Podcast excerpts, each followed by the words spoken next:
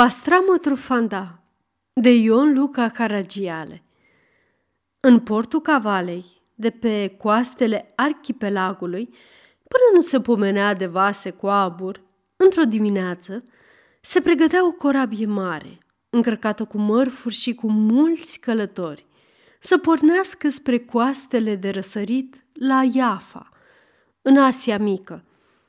Între călătorii aceia se afla și unul, Iusuf, un negustoraș mergând la Ierusalim după daraveri.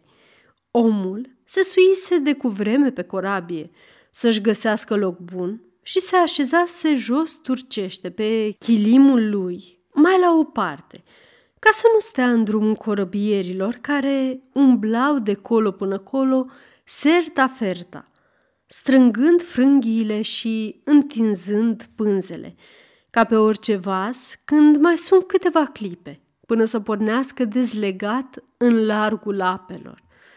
Iusuf sta liniștit și trăgea ciubuc, cu gândul pe de o parte la drumul lung, ce l-avea de făcut, pe de alta la casa pe care și-o părăsea de nevoie.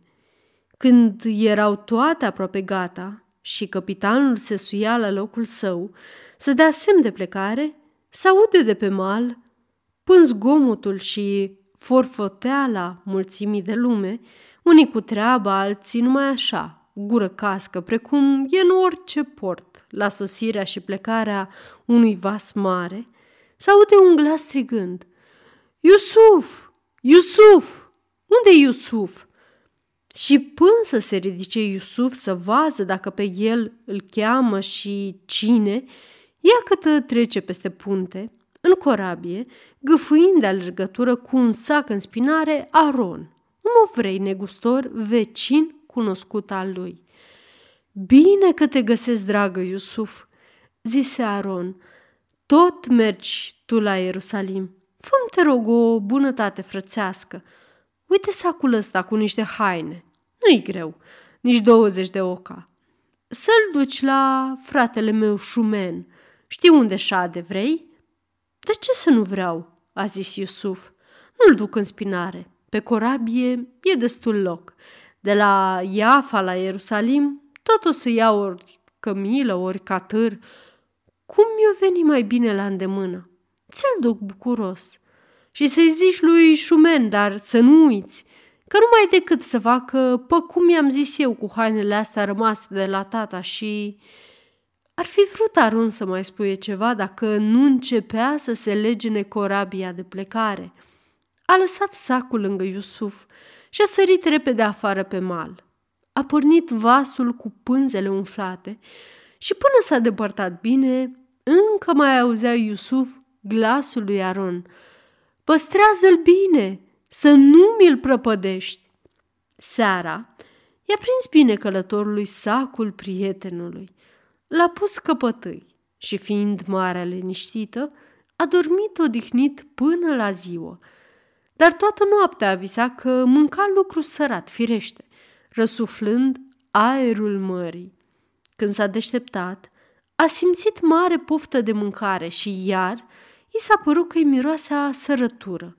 A băut o cafea, a tras un ciubuc, parcă i s-a mai potolit foamea și s-a tolănit iar cu capul pe sac. Până ce a stat puțin așa, se ridică iar. Bre, zise în gândul lui, eu am mai umblat pe mare, dar așa miros plăcut de sărătură. Ce să fie asta? Când se plecă să strângă chimirul și căpătâiul, simți miros și mai tare. Apropie nasul de sac și înțelege sigur că din sac iese ce iese, deznoadă sfoara și desface. Când colo, peste ce dă, sacul nu era cu haine, era plin, îndesat cu pastramă trufanda. Al dracului șarlatanul de Aron.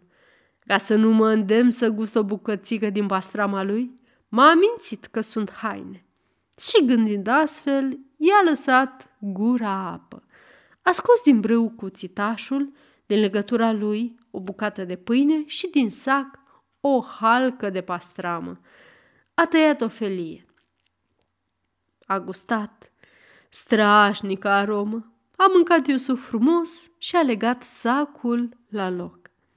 Din pricină că a întâlnit și vânturi împotrivă, ba de vreo câteva ori chiar furtuni, a umblat corabia mai bine de o lună până la Iafa. În vremea asta Iusuf, care se spurcase la lucru bun, a tot dezlegat sacul și a mâncat. Ba a mai și vândut cu paralâncul și cu bucata, să nu mai ste să cântărească la alți călători care nu sufereau și puteau să mănânce pe mare. Și firește, marfă bună, năvală mare, așa că încet, încet i-a tot scăzut căpătâiul. Și când a ajuns la Iafa, mai rămăsese în sac numai frumusețea aceea de miros. De la Iafa s-a luat Iusuf cu mai mulți călători și au mers pe catări până la Ierusalim. Pe drum, i-a dat unul și altul să guste din pastrama lor.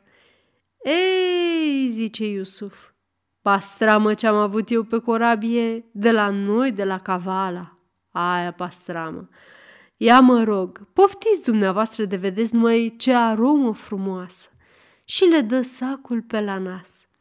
Păcat că nu mi-a mai rămas să fi văzut și fragedă și grasă, o bunătate.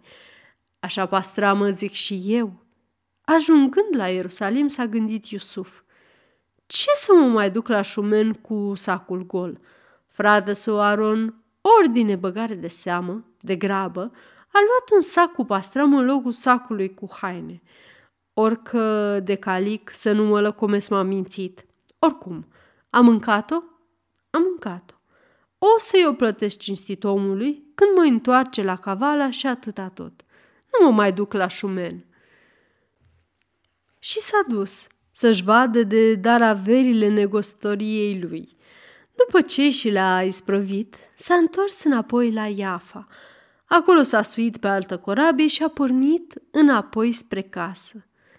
Pe drum, mânca din pastrama altora, dar mirosea sacul lui Aron și mereu la toți călătorii. Ei, pastramă, dacă vreți, să poftiți la noi, la Cavala. Acolo pastramă. E mai ales unul, Aron, un prieten de-al meu. Face strașnică. Ia vedeți numai ce frumusețe de aromă. Geaba, ca la noi la caval, la pastramă.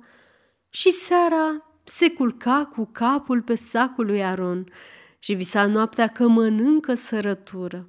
Iar dimineața, când se scula, își mirosea căpătâiul și gândea, cum ajung la cavala, drept la Aron mă duc după pastramă.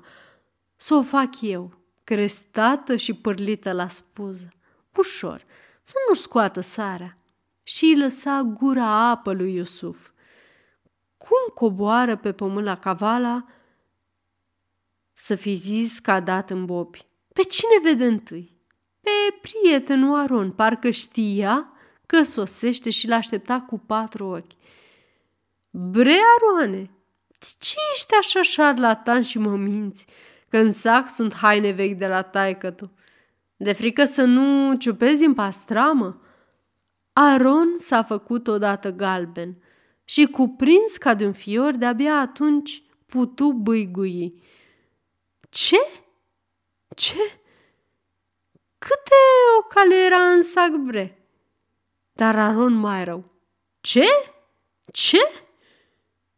Că, să spun drept, ca om cinstit ce mă știi eu, pe drum ți-a mâncat pastrama toată și...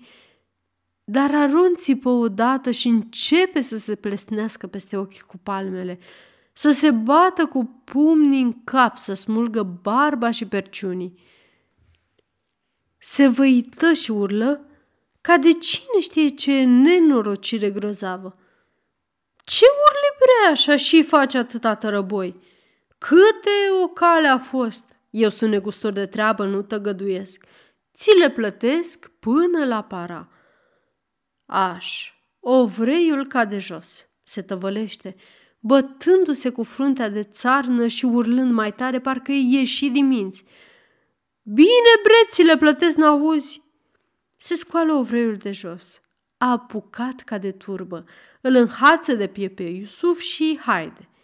Te chermecher cu el la Cadiu, la judecată. Cadiul face cercetare cum a mers pricina.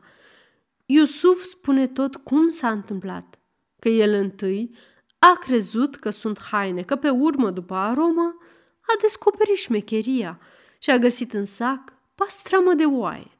Și ca omul, la drum lung, s-a îndemnat și a mâncat-o. Dar el, negustor cinstit, nu tăgăduiește și se dă dator să plătească până la para. În vremea asta Aron se jelește mereu smulgându-se de barbă. Bine prezițe, cadiul, dacă omul nu tăgăduiește și se dă dator să-ți plătească cinstit până la para. Ce mai faci gură? Ai? Să plătească? Urlă ovreiul. Să plătească? Ce să plătească? Pe tata? Poate el să plătească pe tata? Care tată bre? întrebă Iusuf. Tata meu. Care tată bre? întrebă cadiul. Tata meu, Leiba Grosu, care a murit și Iusuf l-a mâncat. Pe cine l-a mâncat bre? Pe tata. Când bre l-a mâncat pe tatăl? Când a fost pe corabie? A fost tatăl cu mine pe corabie? A fost. Și l-a mâncat? Eu? Tu, tu! Efendi Cadiu, zise Iusuf. Nu vezi că e nebun ovreiul? Nu sunt eu nebun, zbiara Aron. Tu ai fost nebun, că ai mâncat pe tata. Mai spune o dată, care tată? Tata meu, Leiba Grosu, care a murit. Parcă n-am spus. Apoi de Efendi, zice Iusuf. Carnaxi, nu mai zbierați, strigă cadiul. Stați, că nu mai înțeleg nimic. Bine, nu zici tu că tatăl a murit? A murit. Bine, dacă a murit, cum era să mai umble pe corabie bre? A umblat. După ce a murit? După. Cum bre?